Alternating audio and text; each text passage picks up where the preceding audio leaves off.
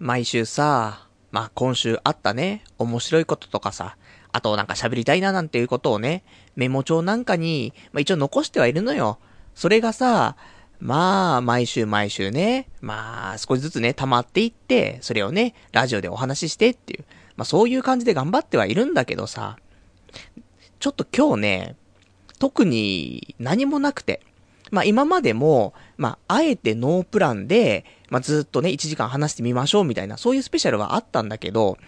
今日はね、全然そういうんじゃなくて、あの、いつも書いてるメモ帳、今週の分に関しては白紙なんだよね。正直今までで白紙って多分ないと思うんだよね。その、スペシャルな、スペシャルウィークとかでやったノープラン会っていうのも多分、一言ね、ノープランとかね、そんぐらい書いてあると思うの。今週はメモ帳ね、真っ白で、さあどうしようって話なんだけど。まあ、なんでね、あの、今回、全く喋ることがないのかというと、ま、いろいろとね、今週は、やって、やってたっちゃやってたの。だけど、別に、今日のラジオで話すようなことをやってたわけではなくて。なので、まあ、そんな話もね、一応しますけど、なんでね、あの、今日は、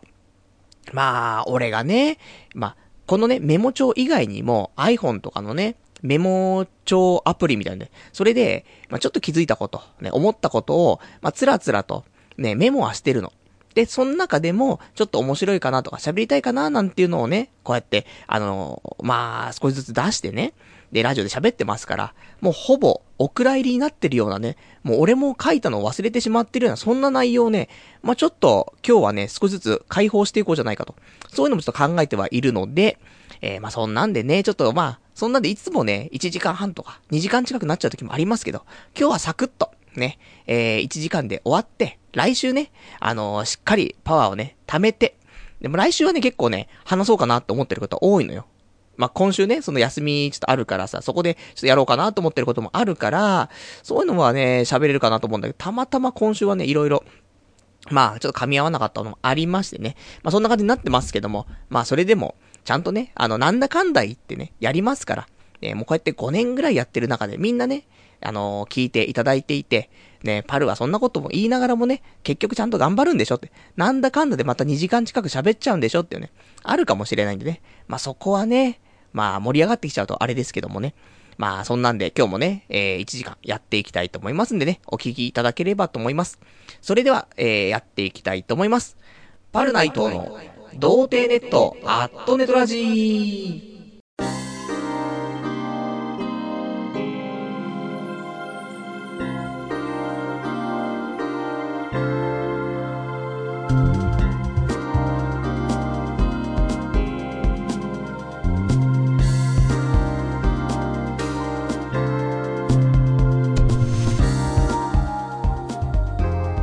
改めまして、童貞ネットアットネットラジパーソナリティのパル内藤です。こんばんは。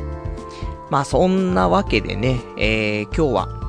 まあノープランということでね、やっていくんだけど、なんでノープランかっていうとね、あのー、今週休みはあったんだけど、2日休みがあって、1日は、まあ溜まった家事。ね、もう最近なんか仕事がね、まあ忙しいというか、ね、もう追われて追われて、で疲れて疲れてですよ。で、家事は溜まるしさ。だもう、それを消化して、で、あとは残った時間はアニメを見る。で、それで、まず1日潰れちゃうじゃん。で、もう1個の休みの日。これは何してたかっていうと、まあ、アニメも見てるんだけど、その日、あのー、まあね、そ、そろそろタイミングかなってみんな思ってるかもしれないけど、2014年の冬のね、アニメレビューって、まあ、あるわけですよ。で、これをね、こうやって、あの、童貞ネットのね、ラジオの中で喋っていく。ね、いいんですよ。だけど、まああまりね、好評ではないですから、純粋にね、このラジオが好きな人、ね、聞いてくれてる人の中でも、アニメはあんまり好きじゃないから、ちょっともう、そういうのはいいわって思ってる人もいると思うの。ね、アニメファンもいると思うんだけどさ。そんな意見もね、えー、取り入れまして、アニメ枠、ね、アニメレビュー枠っていうのは、このラジオではもうちょっと一回やめようと。で、その代わり、ちょっと別収録で、で、アニメの回だけにして、それでちょっとラジオやろうかなと思ってて。それで今週は、えー、ちょっとね、ゲストも呼んでね、まあ友人なんですけどね、まあ家近いんでね、えー、友人を一人呼び、で、えー、まあ、アニメのね、レビューのラジオをやるということでね、えー、こ、いつですか？今週の金曜日、今週が先週というかね、え金曜日に、えー、一応、ネトラジでも生放送しながらね、で、収録をしまして、で、これは、なので、まあ、今週中に、ちょっとアップしようかなと思ってるんだけど、まあ、特別編ということでね、2014年冬アニメレビューということで、がっつり喋っちゃってね。まあ、言っても、そんなにがっつりじゃないんだよ。もうちょっとがっつり喋れたんだけど、今回ちょっとどうやってやっていいかわかんないから手探りでやったけどもさ。そしたら、なんだかんだで見た本数も多かったからね。なんか数えたら31本ぐらいあったからさ。それを1個ずつね、喋っていくわけですよ。で、いつもだったら俺1人で喋るところが2人になるからさ。まあ言ったら2倍とは言わないけど1.5倍ぐらいはね、やっぱし、多くなりますよ。で、俺が適当にね、スルーするような、そのアニメのタイトルだってさ、ね、二人いればさ、どっちかがさ、拾ってさ、喋っちゃったりするわけだからさ、なんだかんだで伸びて、で、多分2時間ちょっと、ね、喋ってるのでね、まあ、アニメ好きの人は、ぜひ、聞いていただいたり、あとは、俺がね、あの、まあ、友人というか、まあ、複数で喋ってることっていうのも、なかなかね、聞けないかななんていうのもあるから、まあ、そんなのを少しね、あのー、雰囲気、感じてもらうのも、まあ、一つなのかなっていうことでね、まあ、近いうちアップするんで、アップしたらまたね、お知らせしようと思うんでね、まあ、それをやってたから、ちょっとね、あのー、今週何もしてないなっていうところがあって。で、あの、今日はね、まあ、お便りいただければ、お便り読んでいきますよね。もう、だからね、今週のお便り採用率、もう、ちょっとね、これを読んでもちょっと話盛り上がんないなとかね、話広げられないなっていうのはね、たまに、私スルーすることもありますけど、もう今日はね、もう入れ食い状態ですよ。天文学的数字になりますよね。採用率が。なので、えー、何でもね、えー、いただきたい。ということで、お便りお待ちしてます。お便りの方は、掲示板かメールでお待ちしてます。掲示板の方だと、童貞ネットとググっていただいて、ホームページございますので、そちらのラジオ用スレその後というね、ところからお便りいただきますか。あとはメール。メールアドレスは、ラジオアットマーク、童貞 .net。radio アットマーク、doutei.net。こちらまでお待ちしてます。で、リアルタイムであれば掲示板で、事前でね、えー、いただけるんであれば、メールでいただければと思います。でね、えー、まあ、もうこの時点でもね、結構ね、お便りいただいてるんでね、お便り読みつつ、でもさすがにお便りだけでさ、1時間とか持たないじゃない。ね、言ってもよ。まあ、俺も一つのメールいただいて、それを1時間に広げろと言ったら、広げますけど、そんな話をね、みんなが聞きたいわけではないですからね。まあ、今日はいろいろとね、あのー、なんだろう、一つのことを広げるというよりもね、俺のこのね、えー、ラジオ、オクラ出しメモをね、ちょっともう、細かく刻んでいこうかなと思ってますからね。ちょっと、あの、情報量が多すぎてね、こいつはもう何を言ってんだかわかんないってなるかもしんないけど、溜まってんのよ、本当は言いたかったけど、言えなかったこととか、あとは、やっぱし言ってもね、別に面白くもないよね、みたいなことがいっぱいあるんだけど、それをね、ちょっと今日はね、あの、ちょっとご紹介していこうと思うんですけども。まあそんなんで早速ね、なんだかんだ喋ることないっつってもね、その紹介をしてたらね、異常なボリュームがあるからね、1時間じゃ終わんじゃ、終わんないんじゃないかってね、そういうのもあるんですけども。で、最近ね、えーと、言いたかったこと、ね、もうどうでもいいよ、正直ね。あの、面白いことじゃないから、言いたかっただけの話だからね。お別れのコーナーで、もうちょっとね、1分ぐらいで喋ろうかなっていう、そういうレベルの話が盛りだくさんなんですけども。えっ、ー、とね、ちょっと思ったのが、ね、正直あれだよ。面白くないからね。面白いんじゃなくて、ああ、パルさんはいつもこういうこと考えてるんだ、ふーんで、ね、終了で、もう LINE で何かね、め、なんつうのかな、来たらね、LINE でみんなからそういう、なんか言葉が来たらね、もう既読で終わって返信が来ないみたいな、そのレベルでいいんでね、まあちょっと見ていただけたらと思うんですけども、えっとね、書いてあるのがね、セックスフレンドや、ね、えー、セフレっていうね、響きに腹が立つ。書いたんだよね。これね、ちょっと思ったんだよ。セックスフレンドとかね、略してセフレっていうのはさ、ちょっとさ、洒落てる感じがすんじゃん。何がセックスフレンドだよって。なんで略してんだよって話なんだけど、だからこそだよ。広まるわけよ。ね、セフレセフレ。ね。そんなクソみたいなね、関係性とかね、そんなのはもっと、なんかやっぱしダメなね、もうそういう名称にしないと、どんどんそういう悪い習慣っていうのは広がっちゃうからさ。まあ、正直、悪い習慣とか言っても、セックスフレンドができるんだったらもちろんできたいんですけども、そういうことじゃなくてね、やっぱり俺にセックスフレンドなんてできないから、もうそう、そういうものは悪ですからね。だから、もうこういうね、セフレじゃなくて、まあ、言ったら、ね、セックスフレンド。ね、ちょっと、ちょっと言い換えればさ、ファック友達でしょ？ファック友達って言ったらさ、ねあんまり広がらないじゃん。女の子が、ね、あの、私、ちょっとね、えー、彼氏、ちょっと今い、今いないんだけど、セフレだったらちょっといるんだけど、みたいな言うかもしんないじゃん。ここがだよ。ファック友達になったらさ、言わないじゃん、女の子も。なかなか。言いにくいでしょで言いにくいことはやらないじゃん。だから、おしゃれでもないし、ファック友達って何って話だからさ。そういうさ、名称の付け方にしていかないとさ、もう一個ね、こうやって確立しちゃってるから、もうセックスフレンド、セフレって。だからもう今更なんだけど、だからこれからね、そういう悪しき習慣的なものが少しね、なんか、こじゃれた名前になったりとかした場合、広まっていく可能性があるから、その時に、ちゃんとね、あのこういう風に追撃しとかないと、ね、ファック友達、ね、ファック仲間、ね、なんでもいいですけどね、ファック、ファクトモ、ね、なんでファクトモってって話だけどさ、そういうんだったりとか。だから、まあ、言ったらよ、他にも言ったらさ、ドラッグ中毒とかあるでしょ。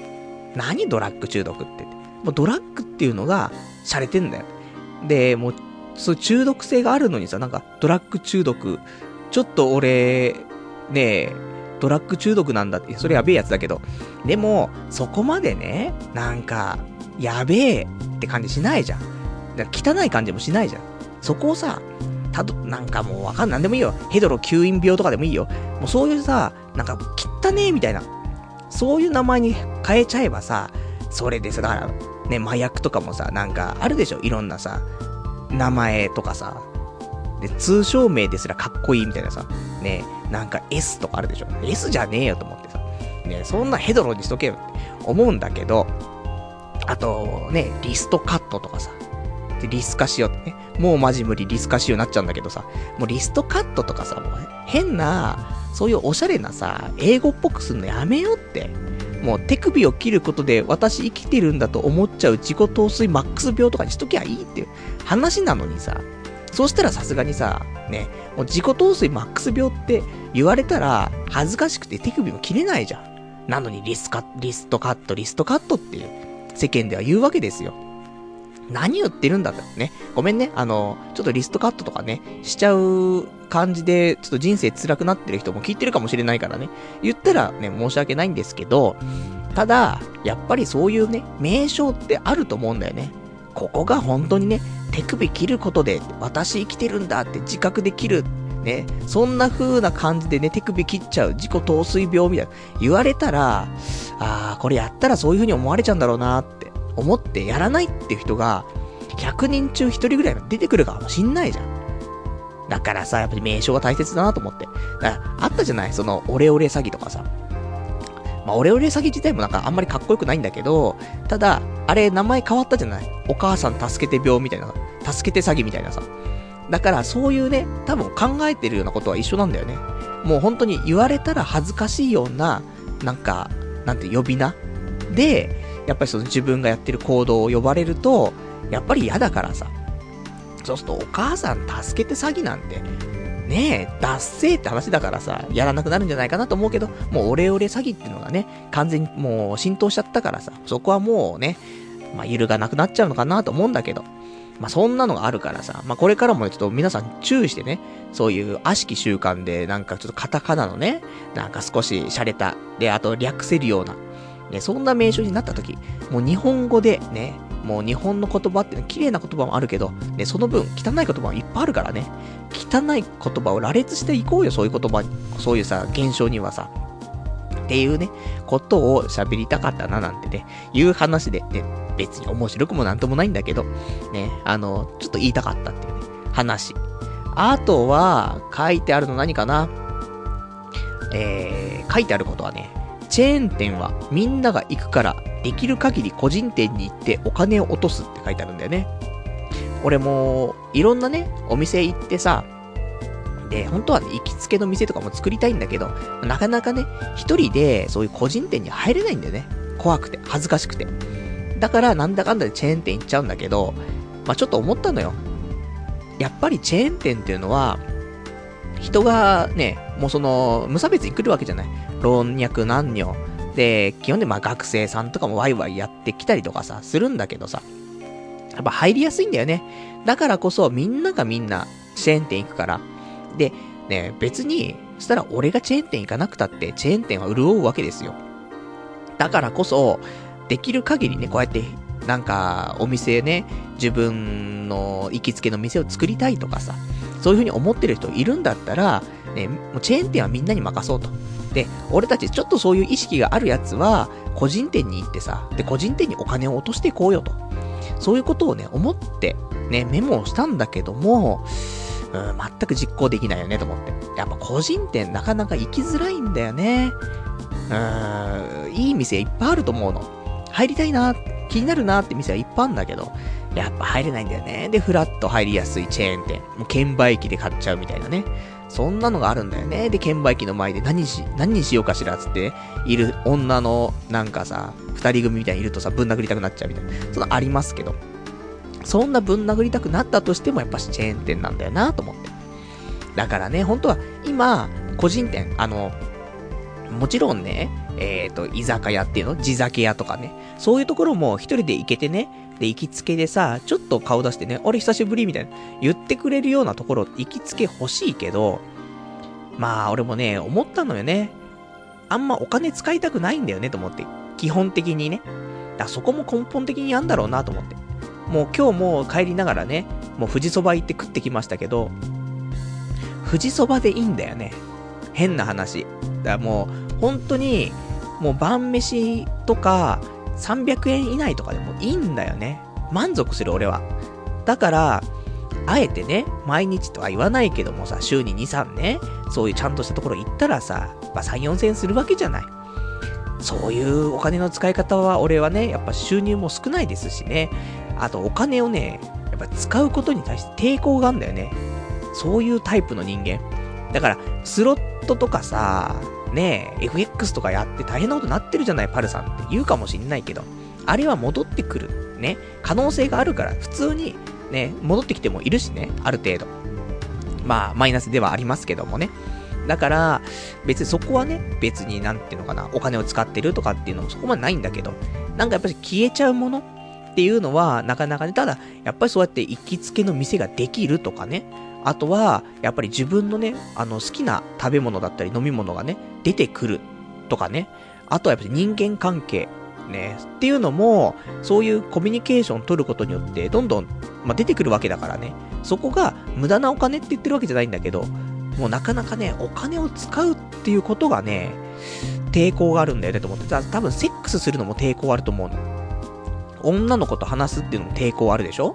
で、俺、セックスしたことあるけど、セックスって結局、自分の中で自然になったことがないんだよね。なんていうの？普通の多分人はわかんないよ。普通の人の感覚は。ただ、セックスするってなるじゃん。彼女とね。で、その時って、やっぱり違和感があるんだよね。なんか自然に生活の一つとして、ね、好きだからセックスする。ね。で、自然と、なんとかかんとかなるわけじゃなくて、やっぱりセックスしてる最中は、違和感マックスなんだよね。いや、もちろん、あの、それで気持ちが良くないとか、そういうわけじゃなくて、なんか、俺っていう人間がセックスをしている。この現実。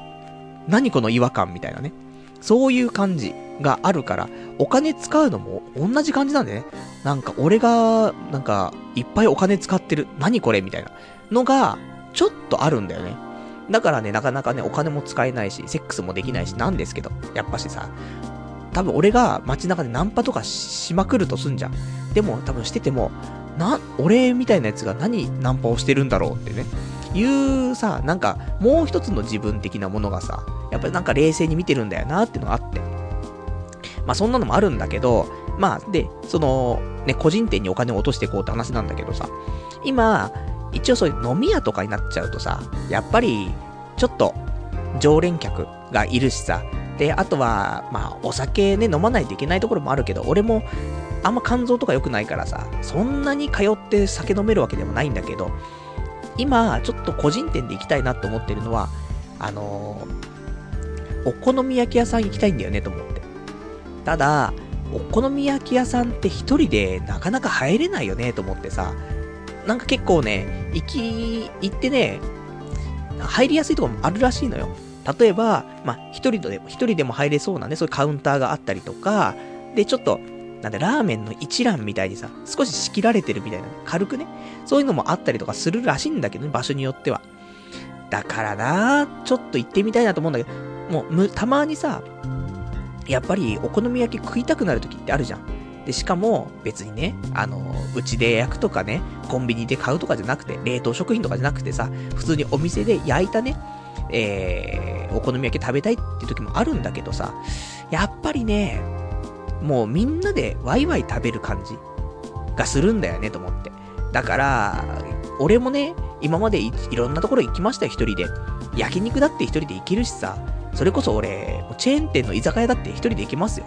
ワタミに突撃したことだってありますよ。全然問題なくね。普通に楽しみましたけど。ただ、そんな俺でも、ちょっとね、お好み焼き屋さん一人って結構きついなと思って。一人でフライなんてね、あのー、返したり、返しをするわけでしょ。で、あ、失敗しちゃったみたいなさ、テヘペロみたいな、それを一人でやるんでしょ。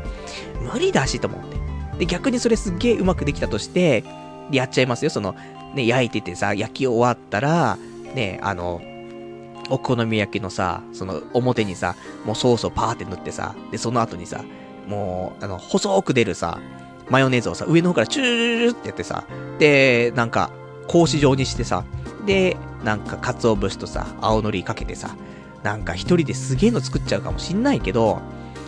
でも、まあ、多分俺がやったらそうなってくと思うの。ね。どんどん、あの、鍛錬重ねてね。もう今の時点でも、多分行ったらそんな感じになると思うんだけど。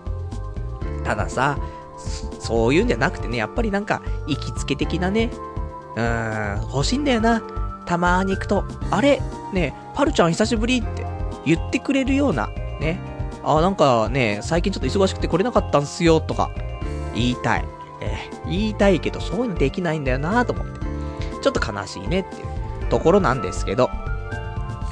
じゃあね、えー、そんな話したいこと、まだ、俺、多分今話したこと、2つしかまだ喋ってないんだけど、あのー、なんかな、5、60個は多分余裕であると思うから、今日は眠れないね、1時間じゃ終わんないねあるんですけども。じゃあ、ちょっとね、お便りいただいてるからね、お便りもね、ちょっとご紹介、えー、じゃんじゃんしていきたいと思うんですけども、えー、お便りがラジオネーム、えー、ケイさん。えー、こんばんは。骨折したものです。先週ね、お手、お便りいただきました。えー、先日は心がけありがとうございました。感謝の心を忘れずにという内容でしたが、松葉杖ついてる僕を見ると、皆さん、えー、座席を譲ってくれたりと、本当に感謝する一週間でした。ところで、バスの座席を譲ってくれたお姉さんと仲良くなるイベントが発生しなかったのはなぜだろうというね、お便りいただきました。ありがとうございます。これね、本当に、まあ、先週ね、俺も、ね、やっぱり、何かあったらね、周りの人のね、感謝をね、やっぱ忘れずにっていうね、お話をしましたけどもね、まあ、口から出任せ的なものがあったかもしれないですけどもね。でもまあまあ、そういうことだよねっていうことで。で、そんなね、やっぱし感謝の心をしてさ、生活してればね、やっぱりそこで座席を譲ってもらったお姉さんと仲良くなるイベントっていうのは発生する可能性高いと思うけど、まあ、言ってもよ、そのイベントの発生率って何パーセントって考えると100%じゃないじゃない。ねそしたらみんな骨折しちゃうからさ。多分、で、ゲームの中でも、そのイベント発生率、ね、ちゃんとしたルートを多分辿んないと発生しないと思うのよ。まあ言っても、ね、エロゲーで50%、ね、イベント発生率。普通のギャルゲーで30%だと思うの。ということはよ、リアルなところで10%じゃない。そう考えるとさ、今回骨折してね、えっ、ー、と、まあ、イベント発生しなかったということなんでね、まあ、10%ってことは、ある意味よ、10回に1回はイベント発生する可能性があるから、あと9回骨折すればイベントあるかも。ね、しんないですからね。えー、まあ、まだまだね、足も、ね、腕も、みんなあります。あばらもありますからね。まあちょっとコツコツとね、えー、コツコツってあの、骨折のね、骨にかけてコツコツじゃないですよ。ね、うまいこと言ったなじゃないんですけどね。まあそんなんでね、まだまだイベント発生に向けてね、あの骨折ね、えー、してみるのもね、もう手かなと思うからね。で、そんで感謝の気持ちを忘れずにね、えー、過ごしたらさ、やっぱり、とてもいい人生があるかと思うからね。まあそんなね、もう感謝の気持ちも忘れず、ね、お姉さんとも仲良くなる。ね、こんなイベント、ね、するため、ね、やっぱり人間アグレッシブに頑張っていかないといけないですからね。もうどんどん追っていこうというね、ことなんですけどね。でも、意外と骨折して治ると、あのー、なんていうのかな。なんか肉離れとかさ、そういうのをしちゃうと、なんか癖がついちゃうとかね、あったりするけど、骨折の場合はさ、より強固なね、骨になったりとかっていう話があるから、なかなかね、骨折もできないと思うから。まあ、普通に婚活パーティーとか行くのがいいと思います。もう俺もね、やっぱりお姉さんと仲良くなるイベント発生するんだったらね、このラジオね、話してる間にね、もう腕の1本ぐらい折ってもいいかなと思うんだけどさ。これがね、100%じゃないからな。10%じゃ、ちょっとそのリスク、ハイリスクすぎるからな。でも、一生お姉さんと仲良くなれないって可能性があるんだったら、この10%にかけるってのもありかもしんないけど、いやー、ちょっと難しいな。ねうん、だったら、そうだな。ちょっと、ブスでも、ね、出会い、なんかそういう、ね、婚活パーティー行って、ね、ブス、デブ、ほくろ、歯茎、そんなやつでもね、あの、やっぱし、いいなって思えるようにね、やっていく方が、骨折とどっちがね、リスク高いかなっていうと、う、どっちもどっちだねっていうね、ところなんだけど、ね、あの、まあ、骨折もこれからはね、しないようにしてね、健康的にね、生きて、で、それで、なんかね、スポーツとかしてね、それでお姉さんと仲良くなる方がね、素敵かなと思うから。まあ、そんなんでね、まあ、骨折、えー、これからしないようにね、気をつけていただきたいなってところだよね。あとは、ラジオネーム、ガオガイガーさん。パルさんこんばんは。モンハンとマチコンのコラボ、カリコンがめっちゃ人気みたいです。今はキャンセル待ちみたいですが、今後も開催されると思うので、うまくいけば女の子枯れちゃうかもですよ。ゲーム内でのスマートな動きを見せれば、イケメン認定されるらしいので、パルさんの知的な雰囲気と合わせれば、もう痺れ罠で入れ食い状態でしょうというね、お答えいただきました。ありがとうございます。カリコンなもう教えてもらった時にはな、もう、そのキャンセル待ちだったからさ、行けなかったんだけどさ、ま、カリコンね、行きたいよね。やっぱし一回ぐらいね。多分面白いと思うんだよね。だってゲーム、同じ趣味のゲームでさ、で、楽しめてさ、ね、それで異性とちょっとおしゃべりができてさ、で、こっちもね、ちょっと上手ければさ、リードしたったりしてったりとかね。日常生活じゃリードできないですよ。ただゲームの中だったらリードできるかもしれないじゃないっていうね。そんなのもあるからね、ちょっと頑張ってやってみたいなと思うんだけどさ。ただね、俺、本当に今回あんまりモンハンしてないんだよね。で、俺、タチな、タチを使ってるんだけど、俺のタチな、本当に密集地でやったら、使ったらさ、みんなにブーイング食らうからね。あの、なんか、なぎ払い切りみたいなするじゃない。そうするとさ、みんなこけるんだよね。もうさ、仲間をこ、こけさせてさ、で、その間にモンスターに食らってさ、死んでしまうみたいなね。そういうのもありますから、まあ俺もね、ちょっと、あいつと組むとちょっとつれえみたいな、あるかもしんないからさ。そうすると、ね、もう残念ながらね、もう刈り込んでもね、うまくね、女子を借れないかなと思うんだよね。ほんと、痺れはな、ね、俺が食らってる感じになりますからね。もう、で、その間にみんなにどっか行っちゃうみたいなね。なりますから。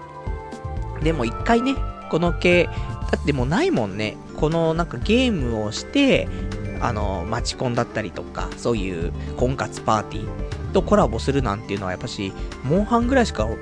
今後もないと思うからね、ちょっと行きたい。で、行ったらやっぱしみんなもね、あのー、レビュー聞きたいと思うからさ、ね、ちょうどね、盛り上がるね、ラジオの回になるかなと思うからね。まあ、ぜひぜひ、ちょっと今度キャンセル待ちになったとしてもね、応募しようかと思っておりますんでね。まあ、結構人気らしいから、本当にね。で、職場の人もね、あのモンハンやってる人多いですけども、ね、これね、行ってみたいって言ってる人いたからね、いっぱいね。まあ、全部男なんですけどね。女のモンハン層がどんなんだかわかんないしね。まあ、わ、うーん、やっぱしモンスター、モンスターハンターってぐらいだからさ、やっぱり、ね、女も全部モンスターだと思うんだけどね。そのモンスターを借りに行くっていうね、ところだと思うからさ。まあその辺もね、まあ、実際参加してみるとね、もう可愛い子しかいないと。ね、もう全部アイルみたいな感じだと。ね。で、中にパパコンガみたいにいますと。そんなのかもしんないけども。まあぜひぜひ参加したらね、ちょっとまたレビューをしていきたいと思います。あとはラジオネーム東京マラさん。えー、パルさんこんばんは。え東京マラソンにぜひ応援させていただきたいのですが、どうにかパルさんがわかるような方法はないですかね当日はすごい人なので、パルさんを見つけるのは難しいと思うので、えー、先週の放送でゼッケン公表だと本名が特定されてしまうということなので、せめてユーストリームとか、えー、ニコ生で、えー、iPhone を使って中、えー、生中継とかしてもらったり、不可能であれば、今ここを使ってもらって、走っている位置を、えー、利用してもらえたらありがたいのですが、というね、お答えいただきました。ありがとうございます。そうだね、東京マラソンもね、本当にちょっと、もうあと1ヶ月なりましたからね。あの、ちょうど書類の方もね、先日届きましてね。で、もう全然走ってないんだけどさ、この間ね、その前に、えー、2週間ぐらい前かな、ちょっとね、3ヶ月ぶりぐらいに、あのー、久しぶりに走ったのがもうハーフマラソンっていうね、それで膝壊しちゃうみたいなあったんですけども、で、そろそろやばいと思ってね、昨日の夜、夜中の2時ぐらいかな、ちょっとやべえ、ちょっと走れるときに走っとかないとと思ってね、軽く走って、5、6キロかな、で、サクッと走って、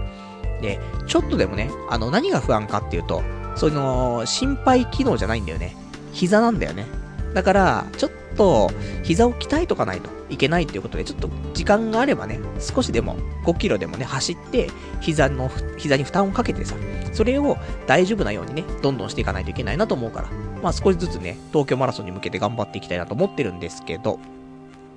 で、俺をね、あのー、ぜひ応援させて、えー、いただきたいと、えー、そんなありがたいお言葉をいただきましてね。で、ただやっぱり、現地だとね、やっぱ人が何万人っているからね、まあ、な、かなか見つけづらいと思うんだけど、どうしようかね。ゼッケン。ゼッケン公表はな、やっぱり、まあ別に本名バレて悪い、なんか困るのってこともないんだけどさ。で、多分結構楽しいと思うんだよね。ゼッケンの番号叩いてさ。で、で、パルさん、今何キロ地点だって、すげえ速度が遅くなってる。また膝やられたのかみたいな。そんなの見てるのも面白いと思うんだけどさ。まあ、それはね、また、そのうちかな。ね、来年の、ね、東京マラソンで、ね、また当選するのかって話なんだけど、わかんないですからね。で、えっ、ー、と、ニコ生とか、ユーストリームとか、ただね、人が多いから、ニコ生とかユーストリームとか、やれる雰囲気じゃないんだよね。恥ずかしい。本当に。人がいっぱいだから、そこでやるのは。だからなんとも言えないよなと思って。で、今の、一緒に帰っていただいたサービスで、今ここ、ね、っていうサービスがあるということなんですけども、今ここなう、ね、よくわかんないんですけど、こ、これを使うことによってどこにいるかとかわかるってことなのかな？だから、そういうのを使って、ここにいますよと。わかれば一番いいんだけどね。まあそこはちょっと、いろいろ考えたいと思います。で、えっと、まあ、直接ね、まあ、変な話ですけど、例えば直接、ツイッターなり、メールなりで、えー、パルさんと、ちょっと教えてほしいと、言、ゼッケン教えてほしいって言われたら、じゃあ、あの、ね、本名分かっても、で、周りに言わないでくださいねってこと前提でね、えー、ゼッケン番号を教えるってことは、まあ、できなかないと思いますからね。で、俺がね、もうフルマラソン走って、ゼーハーゼーハーして、走り切ったって思ったら、もう掲示板に俺の本名がいっぱい載ってるみたいな。そんなのもあるかもしんないけど、まあそこはね、信用してっていうことでね、あの、お伝えすることもできるかと思うから、まあ本当は一番いいのはね、ゼッケンの番号を教えるのが一番楽しいかなと思うから、あのー、本名をね、やっぱり書かないでくれるってことであれば、お教えしますのでね、えー、その時はあのー、メールなり、ね、ツイッターなりね、直接、えー、メッセージいただければ、そこでね、お伝えしようかと思いますからね。まあ、そこまでしてパルのことを応援したくないわっていう人が多いと思うのでね、多分メールも何にも来ないと思うんですけどね、一人孤独にね、走りたいと思います。あとは、えーと、お便りいただいてます。ラジオネーム伝説の勇者さん。パルさんこんばんは。なんか相場やばいですね。今、ランドドル損切りしました。マイナス20万です。パルさんは大丈夫ですか？っていうね、お便りいただきました。ありがとうございます。FX はね、えー、逆に、俺はありがたい感じになってるんですけど、この間ね、その、久しぶりにロスカット、約11万円ぐらいかな。えー、ポンド円っていうね、まあ、通貨っていうか、まあ、そういう組み合わせなんですけども、これがね、マイナス11万円でロスカットされちゃったんですけど、今、あと持ってるのがユーロ円を持ってて、これも約マイナス10万になってたの。あの、売りで持っててね、どんどん、あの、上がってっちゃったからさ。で、えー、それからガンガン下がっていきまして、そこから、なんとかマイナス10万円だったのが、えー、この間の金曜日のね、ちょうど閉まる時には、マイナス1万2000円まで、マイナス幅がね、減ってたの。だから、俺としてはね、えっ、ー、と、今の相場ありがたかったんだよね。それで、えー、途中で、もうこれ以上下がらないかななんて少し思ったところもあったから、えー、ドル円を、ちょっと、えっ、ー、と、買いで少し追加したんですけども、そしたらね、本当にあの、今少ない枚数でやってんのね。もう1枚とかじゃなくて、0.1枚とかをポジってるんだけど。で、それをちょ、ちょこちょこと追加してったら、もう気づいたらマイナス8000円ぐらいになってて、おかしいなと思って。1枚もね、追加してないのに、0.8枚ぐらいなのに、すでにね、7、8000円マイナスになってんなと思って。ただ、週明けね、もう、まず、ユーロ円がさらに下がって、俺がプラスになって、そこで、えー、利確して、ね、決済し、決済して、で、そこから、ね、えー、また、上がってって、で、ドル円がね、プラスになって、で、決済して、まあ、そんな感じにね、なればいいなって思ってるんだけど、またね、ロスカットっていう話がね、来週のね、ラジオ冒頭に来るかもしれないですからね、そこはご期待ね、いただければと思いますね。あとは、えー、ラジオネーム、えー、293番さん。パルさん、こんにちは。えー、元彼女と別れるときは、彼女から別れたいと言われたんですか？別れようからの、えー展えー、展開が早かったり、話し合う余地もなく、彼女が会いたくない、もう会わないってパターンでした。なら100%他に男ができたか、えー、できそうで切られた可能性高いですよ。まあ、俺がそうだったんですけど、内藤さんは別れ話出てから粘りました？結構粘って、粘着したんじゃないですか？まあ、俺がそうだったんですが、えー、女なんかみんなビッチですから、今度元彼女に会いに行って、ビッチってシャウトをしながらケツに回し蹴り入れてみてください。まあ、俺は蹴りに、蹴りに行って逮捕寸前まで行ったんですが、って、お便りいただきました。ありがとうございます。なかなかいいお便りですね。あの、やっぱね、まあ、前の彼女、ね、えー、元彼女と別れた時、まあ、これはね、その彼女の方から、ね、別れましょうと、ね、そういう話がありましたけど、別に俺からはわざわざ言わないよね。ただ、これからね、一緒に、なんていうのかな、歩んでいく上でね、あのー、違和感というか、不安というか、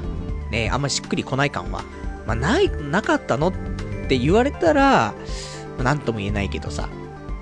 ね、このままでやっていけんのかななんてのはあったけどさ、それは、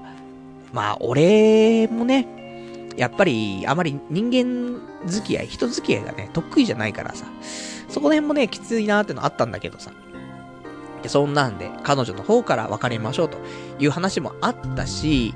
あと話し合う余地、そこまでなかったかな。まあ、決まったら早かったよね、とは思うね。で、えー、会わなくなるパターン、ね、あったと思うんですけど。まあね、男ができたかっていうと、正直わかんないけど、男はできてないと思う。これは、やっぱりまあ、前の彼女のね、性格だったりとか、俺に対する、なんだろうな、あ結構、その俺に対してちゃんと真摯にね、あの、対応してくれてる部分があるから、そこで、そういうことをしてしまった時に、俺がどんだけ心に傷を負うかってのは多分分かってると思うから、多分他に男ができたかっていうと、それはノーだと思うんだけど、もしかしたら、あの、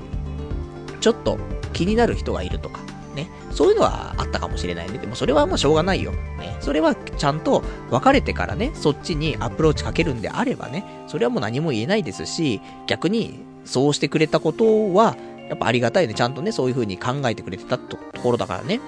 だからまあそれはね、しょうがないかなと思うし、もう、元彼女もね、結婚してもう何年か経つと思いますからね。だからまあその時、少し気になってた人がいて、その人とね、その後すぐ付き合って結婚したのかもしれないし。なんとも言えないけどね。まあ、そんなの、え、ありましたけどね。で、えー、まあ、別れた後は、別れ話が出た時は、ある程度粘ったっちゃ粘ったけど、結局、粘りきれないよね。うん、そんなのもありましたけどね、本当に。このビッチがあってね。とは言えないよね。うん。こんな俺と付き合ってくれたわけだからさ、ありがたいありがたいだよね。俺と、ね、童貞の俺とセックスをしてくれたわけですよ。ありがたやですよ、本当に。もう一生俺は童貞かと思ってたのに、ね、セックスをさせてくれる。ねもう女神ですよね。だけど、まあね、そんなのはね、長く続くものなのってね、まあなかなか難しいですよ。こっちもね、女性との、そういう、なんだ女性経験も少ないわけですしね。女の子と何を話したら楽しいんだと。どこ行ったら面白いんだと。えー、全くわかんないからね。うん、ただセックスはさせてくれっていうね。そんな、まあそんなことはないですけど、やっぱりね、俺が面白いなっていうのって、やっぱりインドアのことばっかりだからさ、あんま遠出したくないんだよね。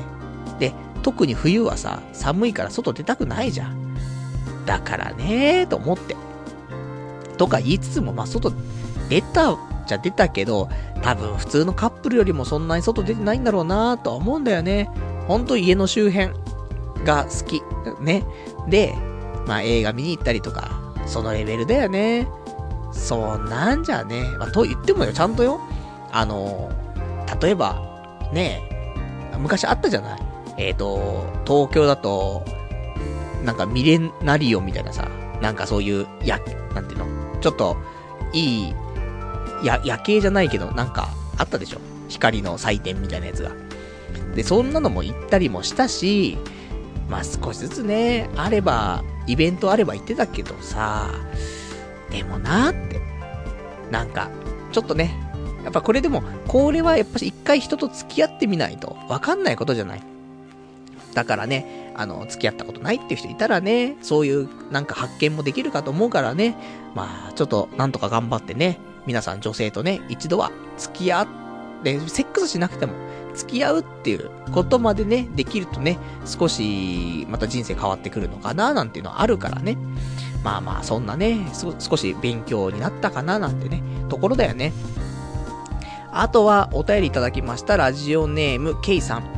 えー、会社やら、昔の女とか気にするなよ。どうしても気になるなら、ラジオ返した時に、えー、悪口とか言うので、嫌な人は回れ右してくださいって言ったらいいんじゃね？勝手に聞いて傷ついたり怒ったりするやつのが、えー、めんどくせえわ。俺らリスナーは好き放題言うのを望んでんのに、ピル祈祷さんのラジオの営業妨害すんなかすっていうね、お答えいただきました。ありがとうございます。私、ピル祈祷じゃなくて、パル内藤だからね、やめていただきたいんですけども。まあね、あの、先週、ちょっとね、まあ、会社の人がね、もしかしたら、聞いてしまいそう、このラジオをね。で、ちょっとめんどくさいかなっていうのだったりとか、昔ね、ちょっと俺のことを少し好意を持ってくれてた人が、このラジオ聞いちゃうかななんて、ちょっと、なんか傷つけちゃうかななんてね、いうのがあって、どうしようかななんてあったんだけど、まあ、突っ走るっちゃ突っ走るんだけど、ただね、少し気になっちゃったりするんだよねっていう話をしたんだけどさ。だから本当だよね。あのー、まあ、言いたいことも言えないこんな世の中じゃっていうね、あのー、我らが大先生も言ってますから、そうするとね、ちょっと気にしながら喋るのもね、どうかなと思うから、もう言いたいことを言う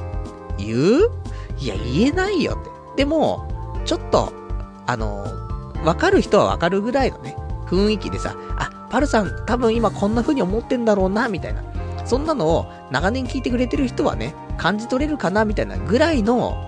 雰囲気を出していきたいと思いますから。ただ、やっぱし表立っては言わないよね。言えない。やっぱし聞いてる人が聞いてるわけだしさ。だからね、本当はそんなこともなくね、ガツガツ行きたいんですけども。やっぱり俺も八方美人のね、いろいろとちょっと他人の目気にしちゃう感じもあるからさ。だからもうちょっとね、あの、少し抽象的にね、えー、なんか叩いていったりとかね、したいと思うからね。だからな多分今聞いてないと思うし、もう聞かれてたらもう超めんどくせえんだけど、ほんと、職場の人でね、聞かれたらさ、めんどくせえ。ね。あるけど、もういいや。で、昔のね、そういうちょっと俺に好意持ってた人も聞いてたら、本当に申し訳ない。ね、本当に過去には、なんか、あまり良くないことをね、言ってしまいました。ごめんなさい。ね。で、もう終わり。ね。また、そのうちね、えー、そんなことも忘れてね、あのー、そういう悪口、陰口ね。大好きだから陰口ね。陰口言わないやつだって人間じゃねえからってね。そういう持論がありますからね。いいのよ、そういうのもね。そんな、俺もさ、そんな、なんか、ね、神様ではないですからね。人間ですから。ね、人間の中でも底辺の方ですからね。そしたら陰口ぐらい言いますわってね。話なんでね。まあ、どんどん陰口ね、言っていきたいと。ね、その時は、まあ、本当に言いたい時、いつも、ちょっとね、押し殺してさ、ちょっと言いたいけど我慢しとこうとかっていう時はまあ言わないかもしんないけど、本当に言う時はもう爆発してる時だからね。その時は本当にもう、このラジオね、使わせてもらってね、もう悪口ばっかり言ってきますからね。もう早くちょっと爆発するのがね、楽しみだなっていうね。そんなんだね。あとは、えーと、お便りいただいてます。ラジオネームさすらいのスロッターさん。パルさんごめん。バジリスクは来週導入でした。自分も期待しているだけに先走ってしまいました。ドピュっていうね、お便りいただきました。ありがとうございます。先週ね、あのー、バジリスクの新しいやつがね、えー、もう導入されるんじゃないのって話があったと思うんだけど、えっ、ー、と、これはね、まあ、いろんなね、ちょっとあの、情報の出所があって、20日なのか22日なのか、あ、27日なのかっていうのがなんかあったらしいんだけど、結局27日導入らしいのでね。まあ明日なんですけどね。明日はちょっと仕事だから行けないんだけど、明後日、ちょっと行きたいなーと思って座れるかどうかわかんないけどね。まあそんなんでね、まあ行きたいなっていうところかな。まあ他にも色々とね、また新しい台が出てるから。ただな、もう本当に、有料店がちょっと近くにない。ね、スロットのね。だから、本当に最近スロット行ってないからさ、逆にいいんじゃねえか。やっぱりね、前住んでたところって、良すぎたんだよね、立地っていうか。だってさ、やっぱサンシャインから歩いて5分とかさ、だし、あと、遠帰り道とかにはさ、そうやって楽しいところがいっぱいあるわけじゃない。で、休みの日だってちょっと歩けばさ、何でもあるわけよね。そうするとさ、やっぱり堕落していくよねっていうのはある、正直。だから、学生さんとかね、勉強しなくちゃいけないのにっていう立場の人が、ああいうところ住んだら勉強もしないだろうし、っていうのはあるから、もう、意志が強い人は別ですけども、大体意志が強くないじゃない？人間なんてさ。で、そんな意志が強いのも続くのも1年とかでさ、そっから先はまたね、ダラダラしちゃったりするから、そうすると、そこまでね、楽しいところに住んじゃうと、なかなか難しいかなと思うからね、そういう意味で、少しね、えー、そういうところから離れたところに住むのもいいのかななんていうのは思ったりはする。だから、結構さ、ね、ここ、すごいね、毎週来てて楽しいね、街だなとかっていうところあるとすんじゃん。だけど、たまに人に聞くとさ、いやでもここは人が住むところじゃないよとかっていうやつがいるじゃない何言ってんだと思って。もう、家から出るのめんどくせえんだから近いところに越したことないじゃんって思うんだけど、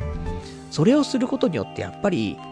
本当にもう毎日楽しいかもしんないけど、何もしなくなるからっていう意味で、やっぱりそこは人が住むところじゃないんだなっていうのはあるから、ちょっとね、考えのアプローチはね、ちょっと人それぞれ違うと思うけど、俺はそういう意味でね、やっぱりちょっと繁華街っていうか、本当に何でもあるようなところって、ちょっと人が住むのは危ないかなっていうのはね、ちょっとありますね。なので、まあ、みんなね、お引越しとかするときあったらね、その辺もちょっと参考にしてもらうと。だただ、ある程度は、ね、あのー、店とかもないとね、結構困ってしまいますから、まあ、コンビニが近くにあるとか、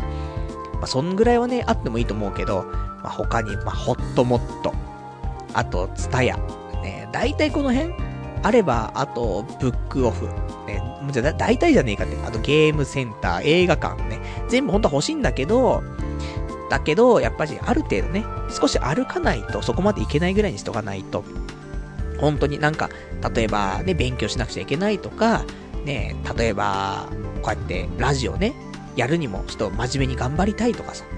ね、いろいろとあるかもしんないじゃん。他にも趣味をね、もっと頑張りたいとかあるかもしんないけど、その中で、そんな面白いのがいっぱいある街中に住んでたら、そんなのもしないでね、遊んじゃうから。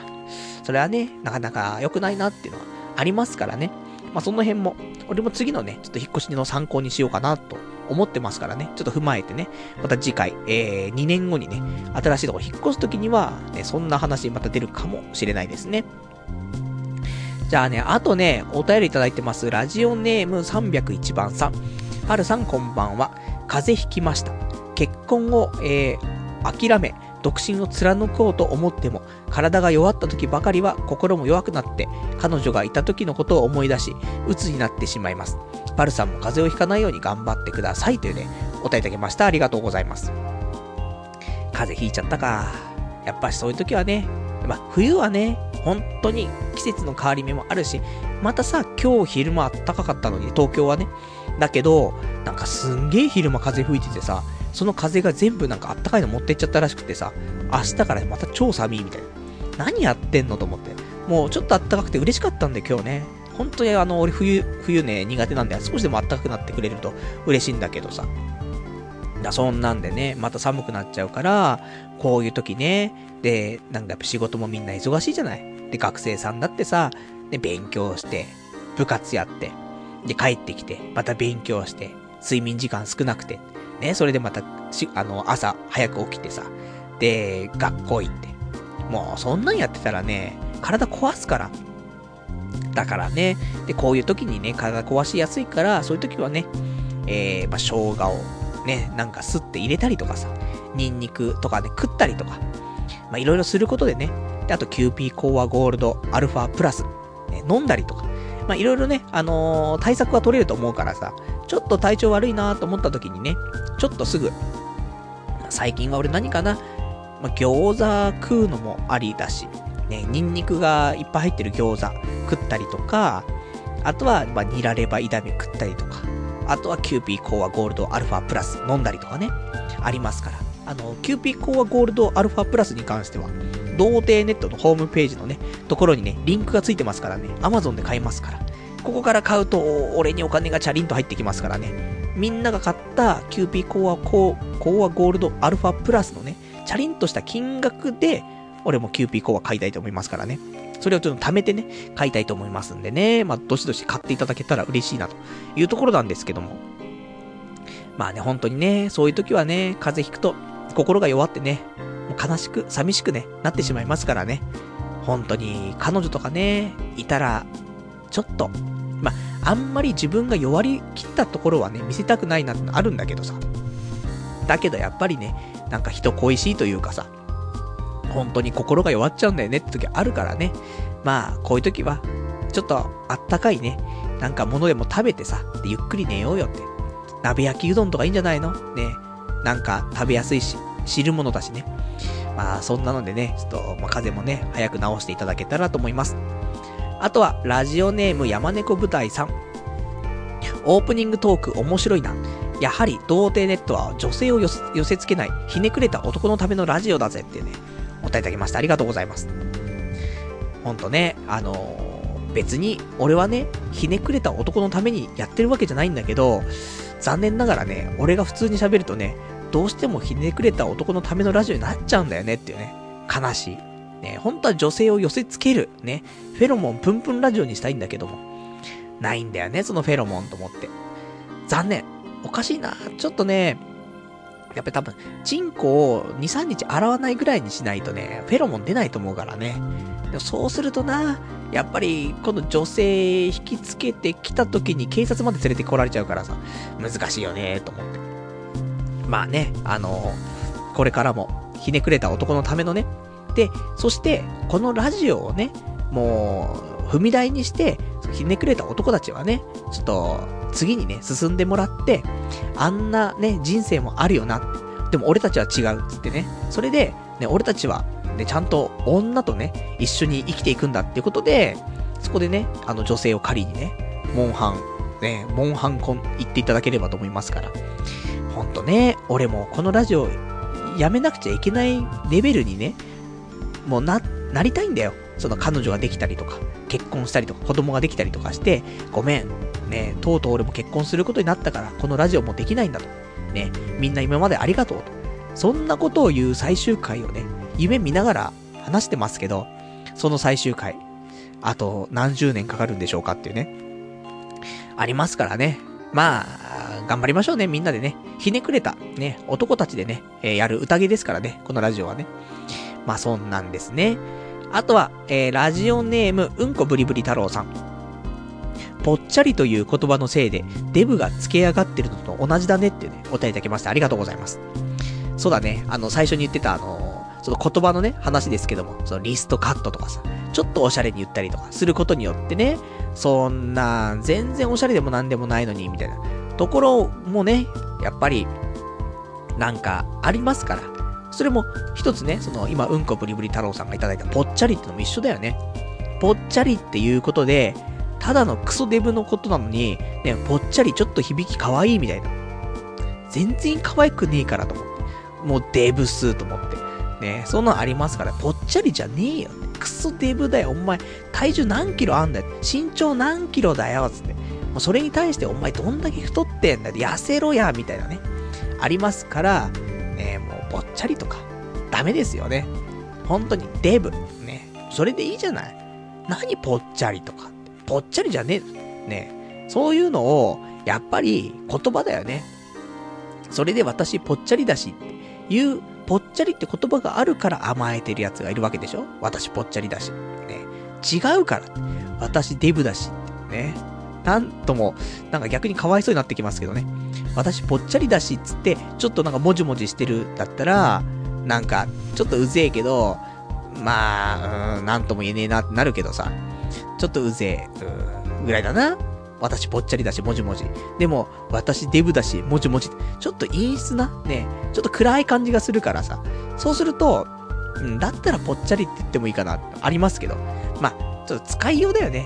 あと使う人、ね、にもよるから。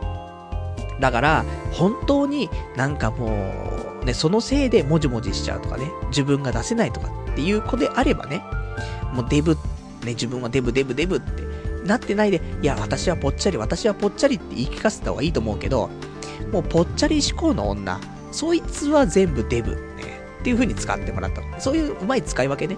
本当に、イラってするやつに限ってぽっちゃりって使ってさ、こいつだったらね、そんなデブって言わなくてもいいのにって、ね、あの、そんな気にしなくてもいいのにっていうやつに限って、自分はデブだからとか言うわけじゃん。このね、そのメンタルのね、違いね。もううざい。だからぽっちゃりって。大体そういう言葉使うやつ自体は、やっぱ頭いかれてるよね、みんなね。ぽっちゃりとか、ね、セックスフレンドとか、リストカットとかさ、そういうのを、まず使わないんだから。ね。で、使ってるやつはやっぱりちょっと、もう、俺はあんまり好きじゃないタイプの人間なんだよね。で、それとはちょっと別の言葉で、なんかちゃんとした重みのある言葉、ぽっちゃりじゃん、デブっていうね、ことを使うやつっていうのは意外と、うん、話せ、話せそうなやつだなってこともあると思うからさ。まあだからそういうのでちょっとね、あの、判別するのもいいかもね。その、俺がちょっとイラってする、そういう表現使ってるやつっていうこと自体が、ね、受け付けないって可能性もあるからね。そういうの判断していくっていうのも一つかなと思います。あとは、えー、ラジオネーム東京マラソン。えっ、ー、と、東京マラソンで走っているのを見たら、突するんで名刺くださいっていうね、お答えいただきました。ありがとうございます。じゃあ名刺を持って走るの？で、途中で転んじゃって名刺パラパラパラみたいな。パルナイト？何？って。え？パルナイトって何？ラネットラジオパーソナリティ？何これ？ってね。そんなんなるかもしれないから。ちょっと怖くてね。あと、できる限り、あの、物を持ちたくないんですけどね。やっぱしよ、フルマラソンするから、あんまりさ、荷物は持ちたくないよね。っては思うんだけど、数枚。ね、えー、ただ、ただこれ渡すとするんじゃん。ね、パルさんつってね、えー、東京マラですつって、名刺くださいつってね、頑張ってくださいって言われたとするじゃない？その時よ、あの、あ、ありがとうつってね、じゃあこれ名刺ですって、びっちゃびちゃみたいな。あるからなそれきついよなーって思うけど。まあ、ちょっと防水加工ねして、あの、防水スプレーかけておけばね、多分弾くから、ね、これ名刺だよって、これもじゃあ持ってってーって、なんか水がすごい弾いてる気持ち悪いみたいな、なるかもしんないけども。まあそんなんで、じゃあちょっと、一応名刺をね、持っていこうかな。ね。あの、その時はちょっとお渡ししたいと思うけども。えー、ちょっとね、でも、ただ歩みをね、止めることはできないと思うんでね、並走しながらね、あの、渡そうかなーって渡そうとして渡せないみたいなね、それがずっとね、あの、スタート地点から、ね、始まってゴール地点までみたいな。で、東京マラソンもフルマラソン完走しちゃうみたいなね、そういう可能性ありますけども。じゃあ、あとね、えっ、ー、と、お便りね、いくつかいただいてるんだけど、あのー、アニメ系のね、えっ、ー、と、アニメ関連のお便りとかもいただいてるんだけど、それ基本的に、えっ、と、先日、先ほどお話しした、えアニメレビューの方の、え回でね、えちょっと紹介はしてたりするのでね、ちょっとここではね、省略させていただきたいと思うんですけども。あとは、えっ、とね、他にお便りいただいてるから読んでいこうかな。ラジオネーム、えー、ラジオネームライライさん。パルさん改め、えー、パル内藤さんお久しぶりです。いつもポッドキャストからですが、毎回楽しみにしていますよ。ところでパルさん、えー、自分は高校2年の男子なのですが、10月になんです、10月になんですが、趣味の合う彼女がやっとできましたよ。えー、かっこアニメやらゲームやら、今まで好きな人がいても自分がチキンすぎるせいで途中で終わってしまうことばかりだったのですが、今回はもう高校生活に悔いを残したくなくて、思い切って行動しましたよ。喧嘩とかしたりもありますが、幸せな毎日を過ごしています。報告が遅くなってしまいましたが、パルさんも彼女作り頑張ってください。PS、アニメレビュー期待してます。自分は今期のアニメでは、中二病が恋、中二病でも恋がしたいレン、最近かの、えー、俺の妹の様子がちょっとおかしいんだが、農林、桜トリック、未確認で進行形、D フラグ、隣の関くんです。特に農林は来てますというね、お便りいただきました。ありがとうございます。じゃあ、彼女できたって話はスルーしてもアニメの話しちゃってもいいかなと思うんですけど、もう彼女ができたとかさ、高校生で彼女ができるとかさ、なかなかね、勝ち組だからね、いないから、そんなエリート。なんだかんだみんなね、あのー、高校生の頃、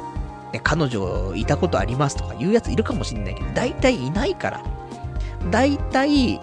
まあ、大学生とかになって初めて付き合うとかっていうレベルじゃない。それでもエリートですよ。そんな中、高校生で彼女と付き合うなんてさ、そんなしかも趣味の合う彼女、どんだけなんだよっていうね。本当おめでとうございます。よかったね、本当にね。もう末長く。まあでもただね、高校生とかで付き合うとね、その後、長く続くか続かないかってわかんないけど、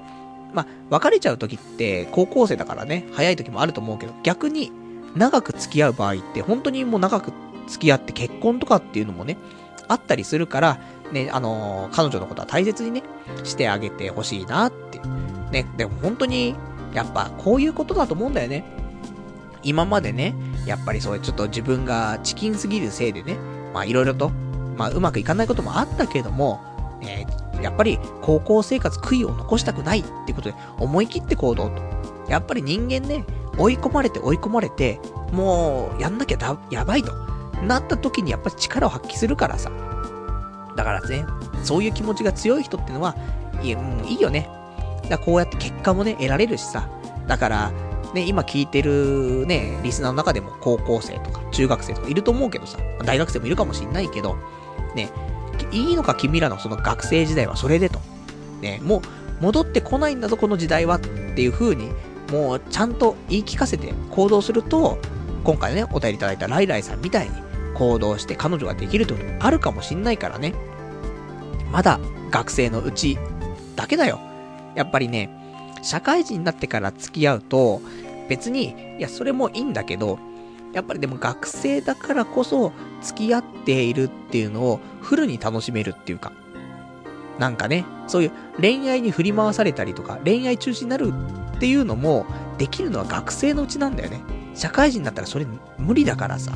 そういう意味でも学生のうちに彼女ができるんだったらそれはそれでいいかななんて思うけど、ただ、俺の中ではね、童貞は二十歳過ぎるまでは、なんとかね、えー、キープしてほしいところもあるからね、その辺せめぎ合いなんだけどもさ。だから一番いいのは、大学3年生で彼女ができる。マックスね。これが一番いい流れだと思うんですけども。まあそんなんでね、まあ楽しく、ね、えっ、ー、と、彼女とね、えー、まあ素敵なね、ちょっと時をエンジョイしていただきたいなと思うんですけども。で、一応アニメレビューね、期待してるってことで、ちょっとあの、アニメの感想を簡単にいただいたんですけどもね、これがおすすめかなってところで、私もね、えー、あげていただいたもの。まあ、一個、その、最近、俺の妹の様子がちょっとおかしいんだが、以外は、全部、ね、俺、ドンピシャ来てますね。まあ、隣の関君はね、ちょっとまあ、イレギュラーな感じですけども、まあ、中二病とか、農林、桜トリック、未確認で進行形、D フラグ。面白いね。いいとこついてるね、と思ってね。結構、俺の好みね、えー、結構被ってるなってところなんでね。まあ、あの、よかったら、あの、アニメレビューね、聞いていただけると、この辺もしっかり語ってますからね。まあ、よかったら、まあ、今週中アップできるかなね。そんなアップの作業したりとかね、することでまた今週も何もしないで終わっちゃいそうな気がしますけども。まあ、そんなんですね。じゃあ、あとね、他に、えーと、たださ、今日さ、ね、ちょっと喋りたいこと軽く喋って、で、お便り読んでたら、もう1時間経ってるっていう。それは何なんだろうっていうね。全く今日本当にやろうとしてた、貯めてたね、お蔵入りになったメモ帳を公開していくっていうのが、全く消化できてないんだけど、いいのかしらってね。ところで。じゃあね、あと、なんかそういう読んでいこうかな、その、俺の書いてあるメモ。うーん。大して書いてないんだよな。あのね、書いたのは、えー、茶碗にオリーブオイルでも塗っておけって書いてあるの。何かなっていうと、たまにさ、あのー、ご飯粒残ってるじゃないみたいな、いうクソババアがいるでしょ。ね、全部お米の、最後ね、一粒も残さないで食べ終わんなさいみたいなさ、いうクソババアいるじゃない。おめえの米の炊き方が悪いんだよって思ったりはするんだけど、例えばさ、結構べちゃべちゃだったりとかしてさ、それでさ、もうご飯とかも取れないよ最後。とかね、がこびりついちゃって取れない。そんなのが多くないって思うの、正直。外食とかして、米残すことってあんまないんだよね。っていうのは、やっぱり結構まあ油物が多いのかもしんないけど、例えば牛丼食って、そんなに米いっぱい残す？ご飯粒。残さないよね。なんで？やっぱり茶碗に米があんまりこびりつかないような、そういう食事なんだよね、それって。その、えっ、ー、と、まあ、汁がね、その、多かったりとかしてさ、それで、まあ、周りこびりつかないとかもあるし、で、他にも、例えば中華屋さんとか行ったってさ、ね、例えば俺がよく食うような、そういう、ニラレバ定食とかあるけどさ、そういうの食っててもさ、ちょっとまあご飯の上に浸して食ったりとかして、やっぱりちょっと汁とかがね、茶碗の底とかにもついたりとかして、それで少し軽くふやけてね、で、米とかも剥がれやすくなってて、それでもう全部食えるわけじゃん。ただ、もう実家のご飯、まあ、別に実家のご飯が悪いわけじゃないけど、そういうことを言うババアに限って、ご飯が取れねえんだよ、もう。もう茶碗にこびりついちゃって。じゃあそこでお前は、なんか工夫したの？その上で、全部お米ね、もう、ご飯粒残さず食べなさいって言ってんのって。って思うわけ。だから、ね、もしね、今後俺がね、結婚とかして、で、奥さんね、できて子供が生まれてさ、で、子供に対してね、奥さんが、ね、ご飯粒ね、残さず食べなさいって言った時に、こんななんかもこびりついた米食えるわけねえだろうって、心で思ってたら、ちょっと今日だけ俺に任せてくんないかっつって、ご飯よする前に、薄く、茶碗の方にオリーブオイル、軽く染み込ませたなんかティッシュとかでいいから、ささっと。それで、茶碗の内側をね、あのー、拭いてさ。で、それでご飯よそろうかなと思って。そうすると、油で、軽い油でね、あのー、米がこびりつかないからさ。そうしたらね、もうご飯、粒残さないと思うんだよね。だそういうね、ことをしたいなっていう、ちょっと未来に向けての、ね、えー、ちょっとメモだったんですけども。超謎でしょ？そんなんばっか。ね。あとは、そうだな。えー、特に、ないのかな？あるかな？うん、難しいなこれ、でも大体喋ってるっちゃ喋ってんのかな？あとは、書いてあるのキャバクラの楽しみ方。前にちょっと言ったかもしんないけど、まあ、改めて、キャバクラの楽しみ方をちょっと考えてはいるんだけど、全く行っても楽しめないんだけど、やっぱりキャバクラって、なんだろうな、ちょっとみんなで飲んで行ってっていうので、楽しめる人と楽しめない人いると思うんだけど、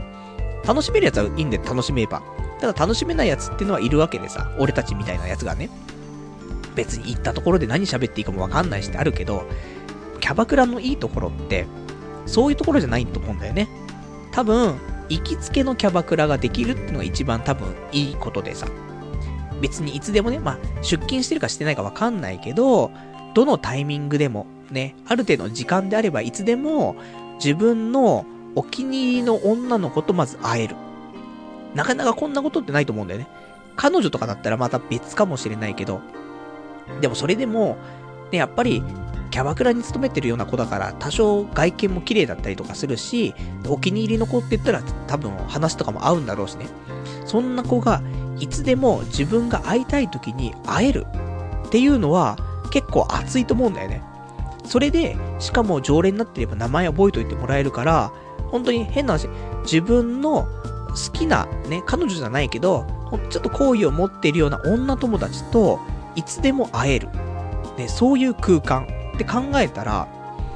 結構ありかなって思うんだよね。だから、なんか酔って、ね、全然この辺わかんないけど、キャバクラあるから入ろうぜとかじゃなくて、行きつけを作るんであればキャバクラありなんじゃないかなって。そういう楽しみ方だったら、まあ、ちょっとわかるかななんてね、思ったりとかしたかなっていうところ。あとはね、えーと、他あるかな？難しいな結構、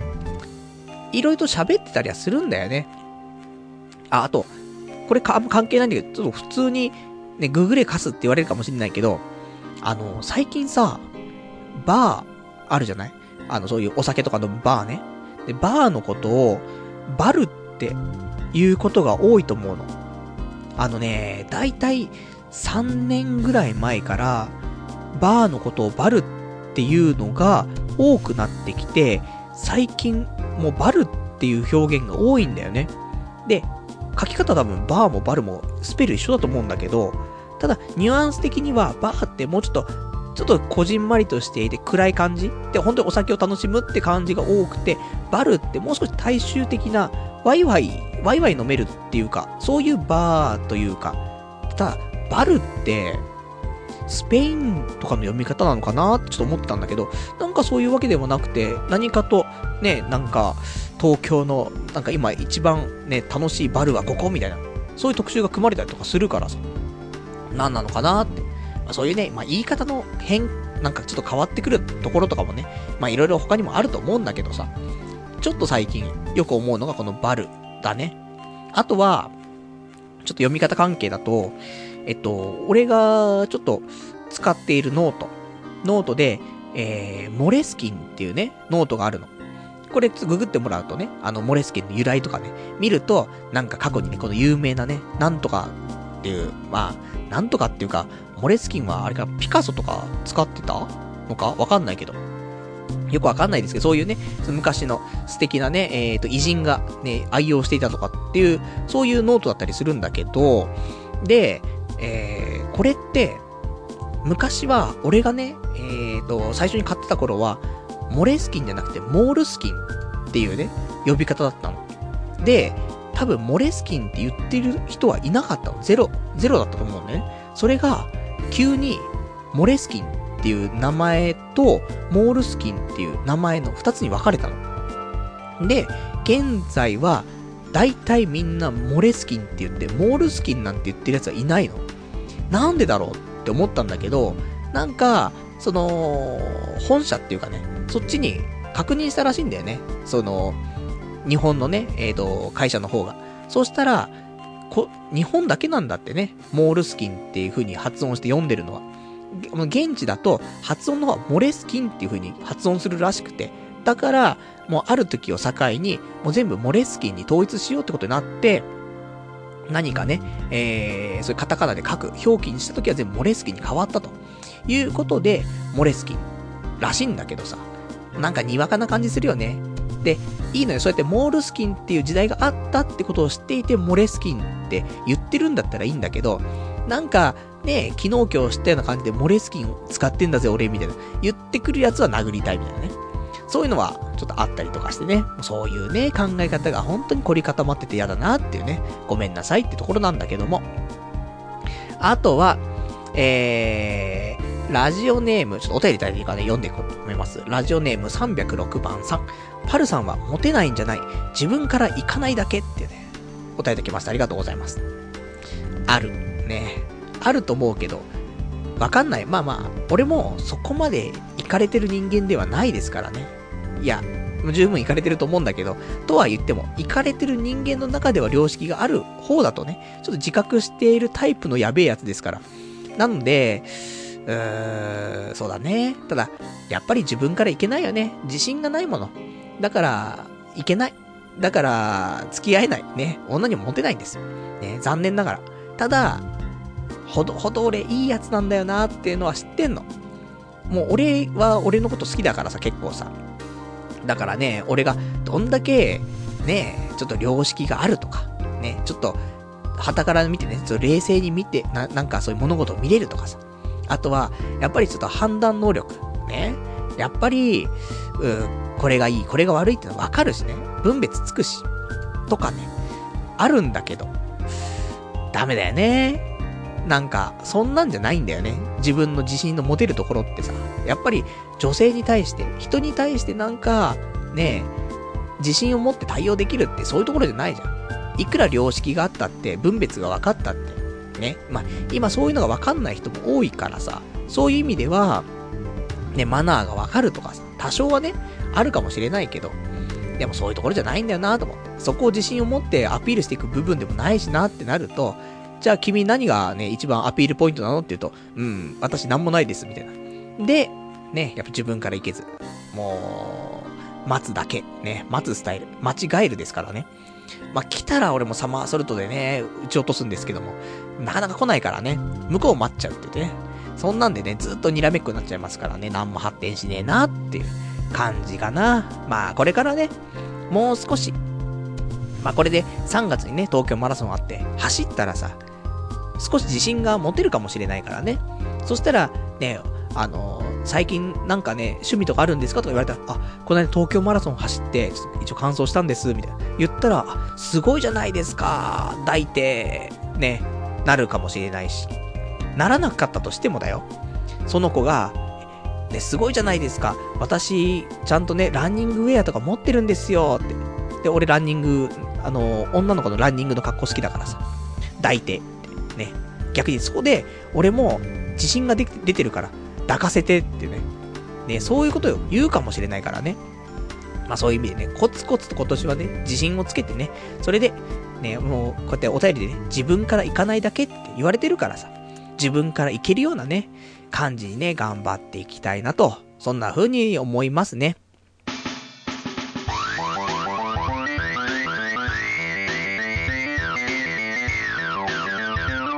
童貞ネットアットネトラジそれではね、お時間もほどほど来ましたからお別れのコーナーをしていきたいと思います。お別れのコーナーは、今日喋りたかったこととか、あとね、読めなかったお便りなんかをね、えー、紹介していこうというところなんですけども、ね、喋りたいこと、特になかったはずなのに、なんでこんな時間になってるんだろうっていうね、謎な感じですけども。じゃあちょっとお便りね、あの、これでもまだお便り読み切ってないからね、お便り読んでいきたいと思います。ラジオネーム、えー、ケロンさん。いつも楽しく拝聴させていただいております。えー、尻型オナホがはかどるって聞いた、聞いたので購入したらはかどりました。ただ、隠し場所に困るということはもちろんですが、2歳になる息子とお風呂に入っている時に、息子の尻と同じサイズだということに気づいて死にたくなりました。あと、パイ釣りの話ですが、数年前まではリーズナブルにパイ釣りだけできる店とか結構あったんですが、えー、石原都政で潰さ、えー、潰れちゃいましたね。次の選挙では下半身の、えー、緩そうな人に投票したらどうでしょう。これからも応援しています。頑張ってください。というね、お便りいただきました。ありがとうございます。あのー、つい先日、あのー、東京都のね、その選挙の、え手紙来てましたね。誰に入れようかなってところなんだけどね。もう、誰も、やっぱり、な、やっぱしさ、誰かしらに入れないといけないとは思うんだけど、それぞれさ、何かしらダメなところあるんだよね、と思って。アホなんじゃないのとかさ、いうのもあるじゃないお前、何を棚にあげて、ねこれ喋ってんのみたいな、あると思うんだけどさ。そういうのを見ると、もう、逆に、ちゃんと今、立候補してるかどうかわかんないけど、もうドクター中松みたいなね。ドクター中松、毎回なんか出てるじゃない。だからそろそろ当選してね、いいんじゃない？みんな、ね、都民一人一個ね、特許を持つとかね。あとは、通勤時ね、あの、変なジャンプする、ね、あの、ビョンビョンする靴履いてったら少し減税とかさ。そういうのが出てくるかもしんないからさ。まあ、そんなんでドクター仲間ついたら、ねだ、これがいけないんだよね、都、民の悪いところ。面白半分で投票しちゃうみたいなね。あると思うんでね。で、なんかさりげなく、俺都民、ね、ナチュラルに都民ですみたいな言っちゃったけど。ね、都民ですよ。都民税払ってますからね。まあそんなんで、まあ普通に真剣に考えようとは思うけど、まああんまりね、あの、過去にお金の関係の事件を起こしたことある人とかはやめようかなとは思うよね。だったら、猪瀬さん、猪瀬さんのままでいいじゃない？だって猪瀬さん、なんだかんだで、よくやってたと俺は思うんだよね。なんだかんだ言ってね。あの、いろいろと指摘する部分あるかもしんないけど、なんだかんだで、頑張ってたし、結局結果も出してるよね。ちゃんとオリンピック、誘致もできたしさ。そういう意味では、俺は、もうお金がね、いくら5000万円が入らないカバン持ってきてしまったとはいえさ、あれを、もしかしたらね、少し気持ち大きめのカバンだったらね、入ったかもしれない。だからもうね、あと普通に考えて、あの5000万円っていうのは、うまくね、ばらして入れたら多分入ると思うんだよね。あんな塊で入れようとするから入んないだけであってさ。だから、ね、そこは、もうしょうがないなと思うけど。で、猪瀬さんが、ね、そういう、まあ、辞任した、ね、部分っていうのはお金ね、の関係があったからってあるわけだからさ。ということはだよ。やっぱり今回のね、えーと、と、都庁、都庁っていうか何？えーと、そういうね、都、都庁？うん。の選挙っていうのも、やっぱり、そうだね、えー、お金の絡んだ話のね、過去にあった人は、ちょっと避けたいところもあるし。で、あんまりこういう話もするもんじゃないかもしれないけど、脱原発とかね、いう人もいるじゃない、いっぱい。いや、脱原発は方向的には別にいいのか悪いのかって、まあいいんだけど、それはね、どっちでも。それはでも、徐々にしていくことであって、即脱原発とか言ってるアホがいるでしょ。そんなのはできないからね。それなのに、で、で、しちゃったところでどうすんのって話なのに、もうなんかそういうね、みんなからのそういうちょっと指示が得られるかなっていうところでさ、即脱原発とか言ってさ、頭ちょっと大丈夫と思って。そういう、だからプランがあればいいよ。ね、即脱原発するためのね、プランがあればいいけどさ、ちょっと違うんじゃないと思って。だって、この間もちょっとあったけど、例えばよ、今の日本の、えっ、ー、と、そういう電球とかそういう明かり、それを全部 LED にするだけで、原発いらねえんじゃねえの？みたいな消費電力量になるとかね。そういう話もあったりなかったりするが、その、まあ、ちゃんとしたソースはね、みんなでググっていただいた方がいいと思うんだけど。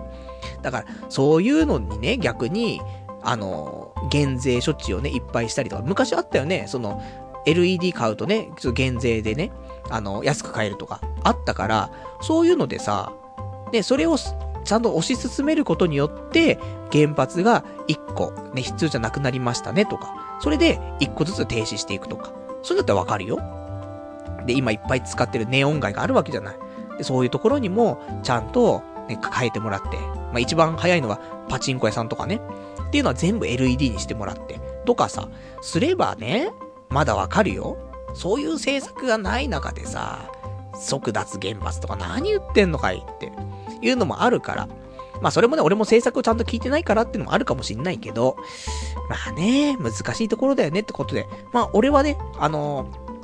ー、本当に、あのー、下半身の緩そうな人をね、えー、ちょっと投票入れ入れようかなと思ってますからね、都知事が、都知事選挙ね、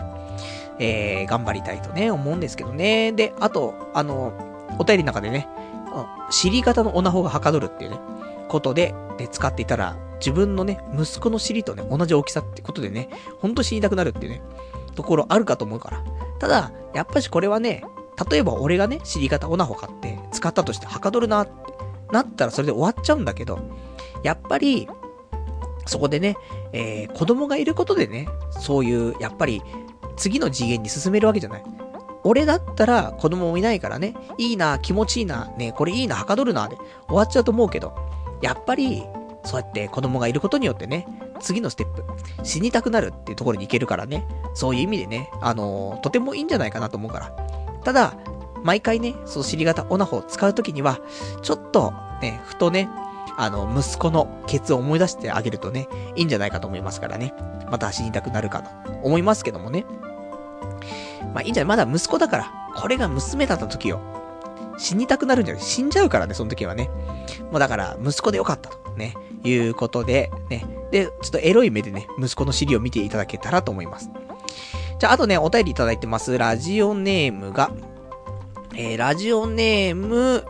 こちらは、お便り、ちょっとね、ラジオネームなんとも読めないんですけども、いいのかな？高野さん。ね。いいのかな？名字だから。ね、セーフでしょ。ね。えー、パルル、えー、柴崎さん、島崎さん、こんばんは。ね。俺、パル内藤だっつってのにね。パルルじゃないからね。えー、ラジオネーム、すいません。ラジオネーム、レロンレロンと申します。ね。さっきのね、あの、名字の方は忘れてください。えー、ラジオ、毎回楽しみに拝聴させていただいております。えー、唐突ですが、最近 iPhone、iPhone を新しくしました。5S が出ていますが、えー、僕が変えたのはただの5です。自分はずっと4を使っていたのですが、えー、確かパルさんもそうですよね。えー、以前、ラジオでは iPhone を、え、iPhone 変えると料金が高くなるとおっしゃっていたと思うのですが、自分もそう思ってて買えなかったんですが、実際はそんなことなくて、えー、ナンバーポータビリティだと、えー、本体も0円だったり、キャッシュバックがあったりして、結果的に料金は今よりも安くなりました。性能も上がって、料金も安くなる、えー、カッコ5ですが、えー、ので、パルさんにも教えたいなと思って、えー、ラジオと関係ないですが、メールさせていただきました。なんか宣伝みたいで申し訳ありません。今日もラジオ楽しみにしていますってね、お便りいただきました。ありがとうございます。うん、どこかの業者の回し物かっていうね。そういうのもあるかもしれないけど、実際多分そうなんだね。切り替えた方が安い。ね、あると思う。ただ、ソフトバンクなんだよね。今俺ね。だから、例えばまあドコモとかに変えたとしてだったらね、いいと思う。そういうキャリアチェンジするんであれば、えー、そういうキャンペーンとかいっぱいあると思うんだよね。だけど、ソフトバンクの状態でそれをね、あの iPhone5 とか 5S とかに変える場合はあんまりお得じゃないかなーってのはあるんだけど。まあ今ね、ドコモも au もね、ソフトバンクも全部 iPhone は使ってるから、まあ、どこかにね、切り替えてもいいなと思うんだけど、メールアドレスがさ、意外と、うー、いいメールアドレスなんだよね、俺ね。なので、これなくしちゃうのもったいないなと思うけど、でも、今 Gmail とかさ、普通に使えるからね。だから、それ使ってもいいしって思ったりはするんだけど、その方が、なんか今後ね、えー、メールアドレス変えるときも楽かもしれないし、その携帯とか変えるときもね、あの、メールアドレス変わりましたとか言わなくて済むからさ、その方が、まあ、利口なのかなとは思うんだけどね。だから、まあ、iPhone5。正直、4S でいいと思ってんだけどね。ただ、もう 4S 扱ってるところは、ほぼ少ないからさ、もう5にするしかないと思うんだけど、5なのか、5S なのか、ね、難しいところだけどね。多分店によってキャッシュバック4万円とかあるじゃない。で、4万円を2年とかで分割して考えて、あと、機種代が0円とかってなったら、えっ、ー、と、本来、この LTE っていうその速度の速いね、えー、携帯の通信のものを使うとさ、今よりも1000円とか1500円、2000円ぐらい高くなってしまう時もあるんだけど、このキャッシュバックを当てがってあげると、実際はって、ね、逆に安くなるみたいな、あるかもしんないんだよね。だから、そのうちちょっと変えようかもね。別に今の正直 iPhone で全く不便してないの。びっくりするぐらい。もう3年とか経ってるよね。4年目とか入ってんじゃないかなと思うんだけど、全く不便してなくて、未だに何のストレスもなく使えてるのね。だから、正直 iPhone このままでもいいかなと思ってるんだけど、ただね、5もなかなかいい機種ですからね、少しそこもね、考慮してね、ちょっと新しい機種。ただね、今度 iPhone6 が出るっていう話があるじゃない？何月 ?6 月？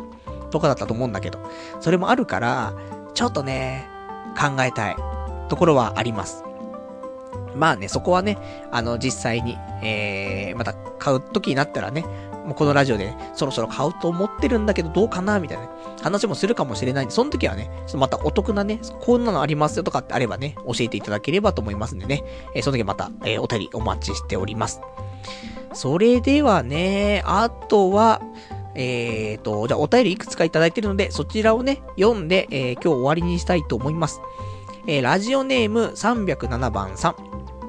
えー、パルさん、30後半になるほど、彼女もできづらくなるぞ。いつやるの？ってね、答えいただきました。ありがとうございます。うーん、今やりたい。ね。なんだけど、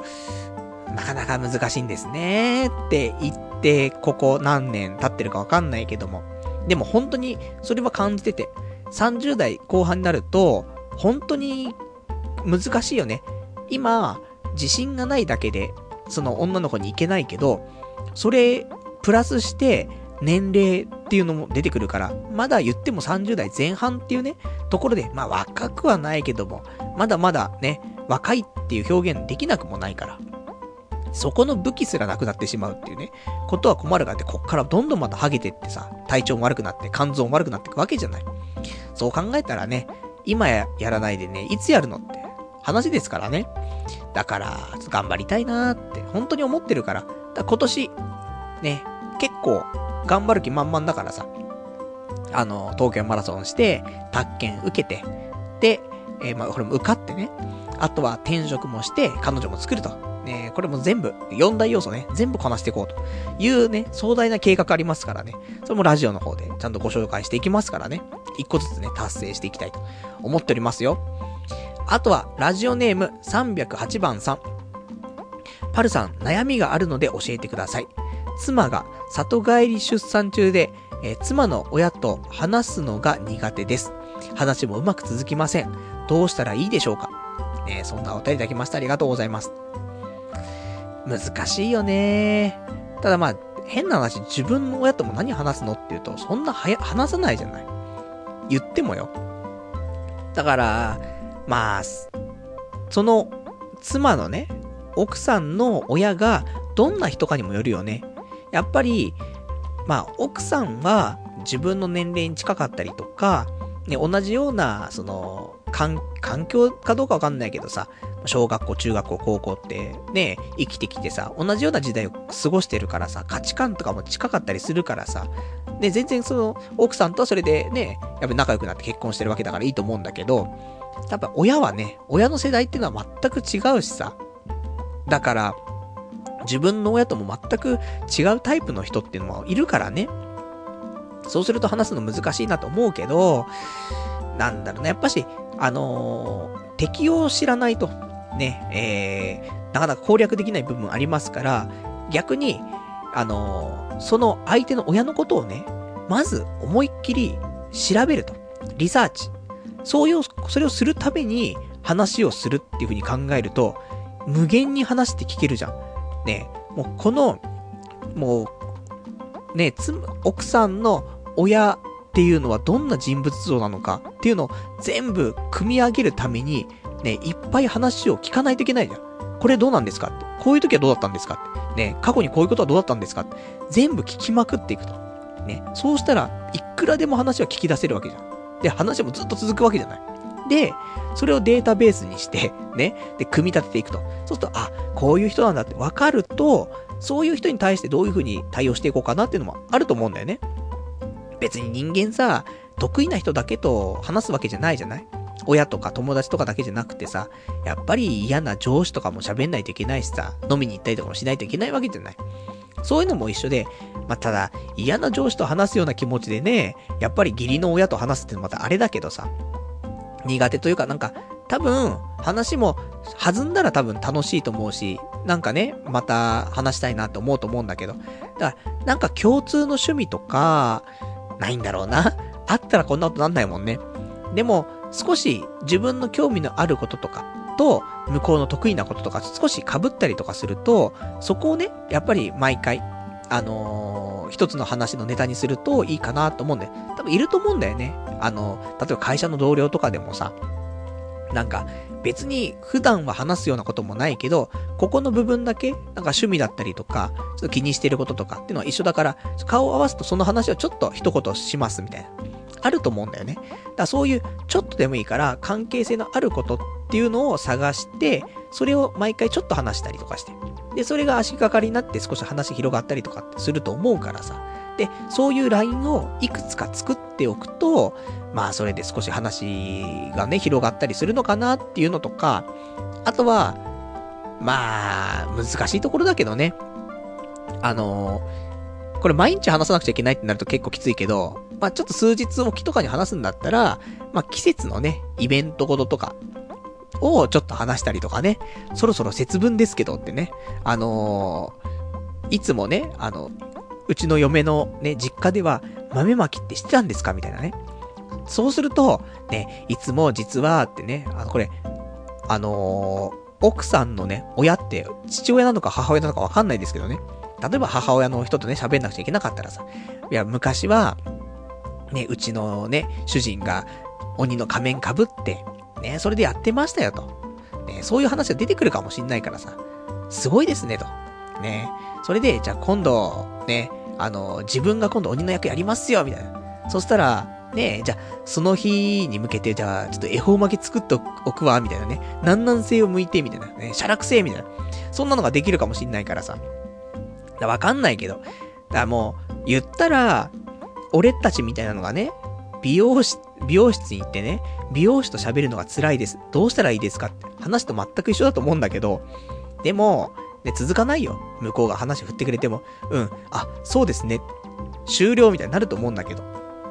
だから、それであれば、